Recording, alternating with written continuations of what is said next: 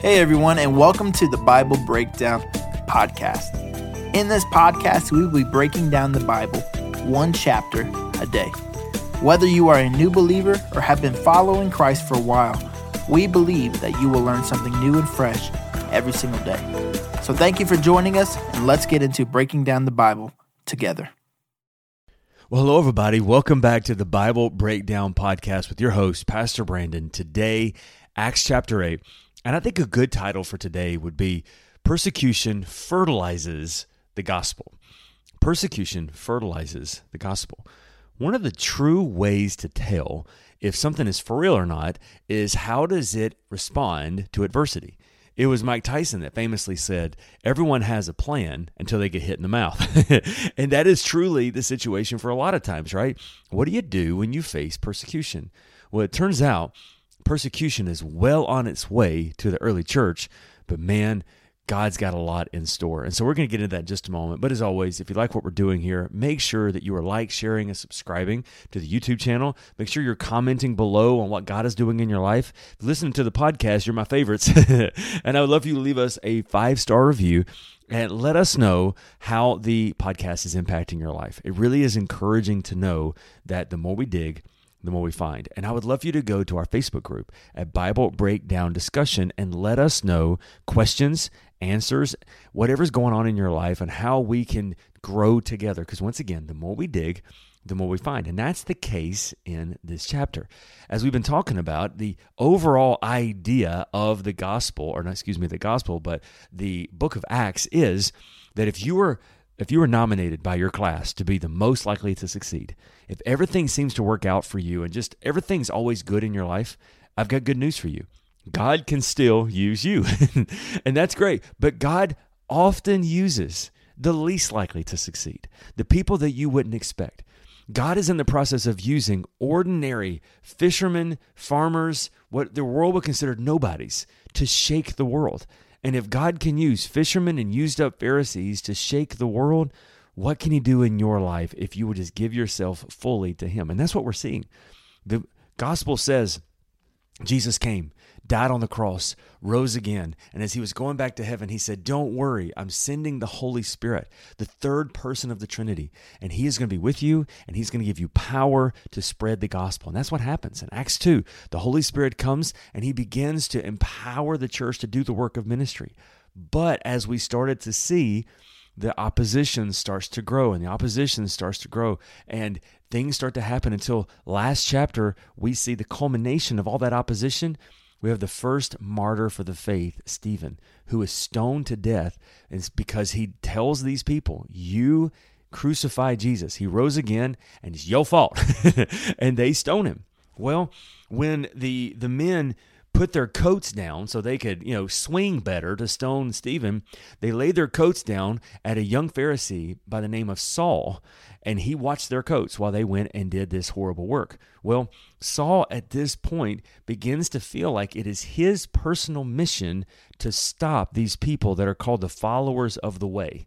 Before we were called Christians, we were called the followers of the way because Jesus said he was the or is the way, truth, and life, right? And so he's just decided he's going to end it all. So heavy persecution starts to cover all the church. But what's amazing is persecution doesn't end the church, it fertilizes the church, it causes the church to grow. And I don't know this, but I wonder if one of the reasons why persecution came in this situation was because Jesus said, You will be my witnesses in Jerusalem, then in Judea, which will be the, the surrounding countryside, then to the uttermost parts of the world. Well, at this point, they're all staying in Jerusalem. So I wonder if almost like God kind of said, "Hey, look, I need you to separate. If the only way you're going to do is for that, then then so be it. Because this has got to. I don't, I don't know if that's the case, but it definitely is what ended up happening.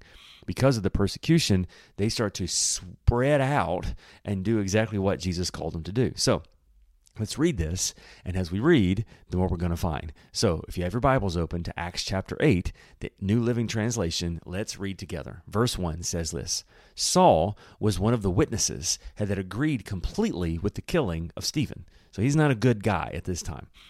A great wave of persecution began that day, sweeping over the church in Jerusalem, and all the believers except the apostles were scattered throughout the region of Judea and Samaria, which, by the way, is what Jesus told them to do. Some devout men came and buried Stephen with great mourning. Verse 3. But Saul was going everywhere to destroy the church. He went from house to house, dragging out both men and women, throwing them into prison. So, what Saul is doing is he is going everywhere he can and just arresting and grabbing Christians and throwing them into jail. Like he becomes the central focus of opposition against the young church. Verse 4 But the believers who were scattered preached the good news about Jesus everywhere they went. Philip, for example, he was one of the seven deacons, by the way, went to the city of, Samaria and told the people about the Messiah. Crowds listened intently to Philip because they were eager to hear his message and see the miraculous signs he did. Many evil spirits were cast out, screaming as they left their victims, and many who had been paralyzed or lame were healed. There was great joy in that city. A man named Simon, who had been a sorcerer for many years, amazing people, the people of Samaria, and claiming to be someone great. Everyone from least to greatest often spoke of as the great one and the power of God. They listened closely to him because for a long time he had astounded them with his magic. But now the people believed Philip's message of the good news concerning the kingdom of God and the name of Jesus Christ. As a result, many men and women were baptized. Then Simon himself believed and was baptized. He began following Philip everywhere he went, and he was amazed by the signs and great miracles that Philip performed. When the apostles uh, in Jerusalem heard about the people in Samaria and that they had accepted God's message, they sent Peter and John there. As soon as they arrived, they prayed for these new believers to receive the Holy Spirit, and the Holy Spirit had not yet come upon them, for they had only been baptized in the name of the Lord Jesus. Then Peter and John laid their hands upon these believers, and they received the Holy Spirit. Then, when Simon saw that the Spirit was given when the apostles laid their hands on the people, he offered them money to buy this power. Let them ha- let me have this power too, he exclaimed, so that I may lay hands on people and that they may receive the Holy Spirit. But Peter replied, May your money be destroyed with you for thinking that God's gift can be bought. You can have no part in this, for your heart is not right with God. Repent of your wickedness and pray to the Lord. Perhaps He will forgive you of your evil thoughts. For I can see that you are full of bitter jealousy and are held captive by sin. Oh, pray for pray to the Lord for me, Simon exclaimed, that these terrible things you said won't happen to me. And after testifying and preaching the word of the Lord in Samaria, Peter and John returned to Jerusalem, and they stopped and they stopped in many Samaritan villages along the way to preach the good news. Now this is amazing because up until then, Jewish people and Samaritans had nothing to do with each other. And so already you can see that the gospel is beginning to spread not just in Jerusalem, but in all the other areas as well as well. And the interesting thing here is the bible said that they had believed on the name of jesus but they had not yet experienced the fullness of the holy spirit in their life. And one of the things we have to be careful with is there is this big controversy in the church that says either when you receive Jesus, when you accept Jesus, you receive an infilling of the Holy Spirit at that moment, and that's all the Holy Spirit you're ever going to need but we grow into a continual awareness of who He is. But then there's other people that say that no, when you receive salvation, you receive salvation, but then somewhere down the line, you receive the baptism of the Holy Spirit. And there's this great debate in the church world as to which one of those is the case. And on one side, you can look at this and you can see where it seems like they have been baptized in the name of the Lord Jesus, but yet they had not received the baptism of the Holy Spirit. However, in other places, you can see that as soon as the people believed, they immediately began to experience the overflowing power of the Holy Spirit. And so the answer to the great riddle of which is it is yes. the answer is you receive the Holy Spirit. Now, and I don't think it's really that important that we split hairs over when this is, because in either case, whether you receive all of God you're ever going to get at the moment of salvation or a secondary work after salvation, the either either way you do it, the bottom line is you receive more of God as you go along. So the end result is the same. As a matter of fact, if you think that there is a secondary experience of the Holy Spirit, you may end up having this have and have nots in the in the church world because you have some people who will say, "Well, I have the baptism of the Holy Spirit," and others don't. So it's almost like you're a junior member of the body of Christ, which is not true. And so I think we need to be careful to make sure that we major on the majors and not major on the minors and say no matter whether you receive all of God at the beginning or if you you receive more of God later, there should always be a continual walk and a continual growth in the power of God. Let's continue on. Verse 26. Philip, man, he's he's getting it done, right? He's the one who went to Samaria, and then it says in verse 26, as for Philip, the angel of the Lord, an angel of the Lord said to him, Go south, down to the desert road that runs from Jerusalem to Gaza.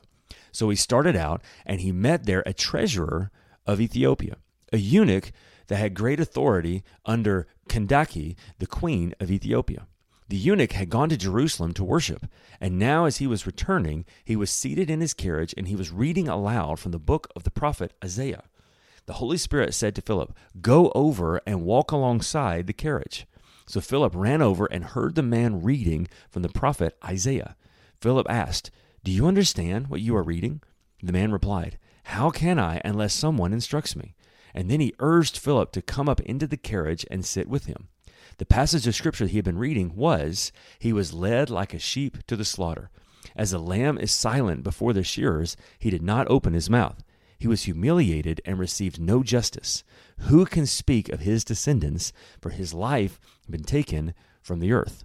So, actually, what is happening here is this very important person, someone who has been high, pretty high up in the royal hierarchy of the queen of Ethiopia, he has come to Jerusalem to worship. And it just so happens, it's amazing how God does this, that he's reading Isaiah 53, which is one of the most important prophecies about Jesus because it just depicts so clearly Jesus' death on the cross. But since he didn't know about Jesus yet, he hears this and it's a mystery. So watch what happens. Verse 34 The eunuch asked Philip, Tell me, was the prophet talking about himself or someone else? So, beginning with this same scripture, Philip told him the good news about Jesus. As they rode along, they came on upon some water, and the eunuch said, Look, there's some water. Why can't I be baptized? So he ordered the carriage to stop, and they went down to the water, and Philip baptized him. Now, listen to this. This is crazy. When they came up out of the water, the Spirit of the Lord snatched Philip away. And the eunuch never saw him again, but went on his way rejoicing. Meanwhile, meanwhile, Philip was found himself farther north at a town called Azotus and he preached the good news there in every town along the way where he came to Caesarea. Now you're going to have to look up and find this out for yourself, but as best as my memory serves, that's like 20 something miles away. Can you imagine that you get so excited about the Lord? It's baptism Sunday at your church, and someone's getting baptized, and then come up out of the water, and you get so excited you just show up 20 miles away. Can you imagine Philip is like, Well, this wasn't on my plan for today. I was going to go to the grocery store, but I, well, I guess I guess now I'm here, 20 miles away, and it's amazing what happened. And what's even more amazing is that persecution has happening to the church. But instead of it shutting down the gospel, it's causing the gospel to spread. And what does that mean to us? Well, first of all, let's look at what happened to Philip with this Ethiopian. If he did not know God's word for himself, when this Ethiopian needed to know the gospel, Philip wouldn't have known. So it automatically speaks to us that we need to know God's word so that when God opens doors of opportunity, we're ready to walk through. The second thing we know is that not all persecution, not all bad things end with bad things. The persecution that came didn't end with destruction, it ended with furthering the gospel. And it's hard to do. It's easy to say when persecution happens, we just celebrate, but we don't do that. It's hard. It's difficult. It's difficult when people don't want to talk to you anymore because of your walk with God or because of your stance on true matters and different things. It's hard. But to realize that even bad things, God can use to do something amazing. And maybe that's some encouragement for you today. Maybe you're going through a season when, because of you speaking up for truth or trusting God in some different ways, people have started to separate from you. People don't want to be associated with you. It's not politically correct sometimes to stand on the word of God and truth. Well, here's the thing even when we go through bad days, God has amazing ways of turning all things for our good. So don't stop because you never know. You may come across somebody who needs to know the gospel. And if it hadn't have been for that bad day that got you to that place, you wouldn't be able to be the instrument that God uses to bring salvation. Think about that for a moment. If it hadn't have been for persecution, Philip wouldn't have been in that place to reach out to this Ethiopian. Man, it's so exciting to realize that even the bad things God can use in great ways if we just never stop following Him. Let's pray together. God, thank you so much that you're for us and not against us. Thank you, God, that your word is unsearchable. Lord, that it, we can never get to the bottom, we never get to the end of your goodness, but it is our joy and our pleasure to seek you out. And I pray that as we do that, God, we will continue to grow in your presence and that you will use us to make a difference in this generation. In Jesus' name we pray. Amen. Don't forget, God said, Jesus said in Acts chapter 1, you will receive power when the Holy Spirit comes upon you, and you will be my witnesses to the ends of the earth. My prayer is that you will experience the power of the Holy Spirit and you will be his witness in your world today. I will see you tomorrow for Acts chapter 9.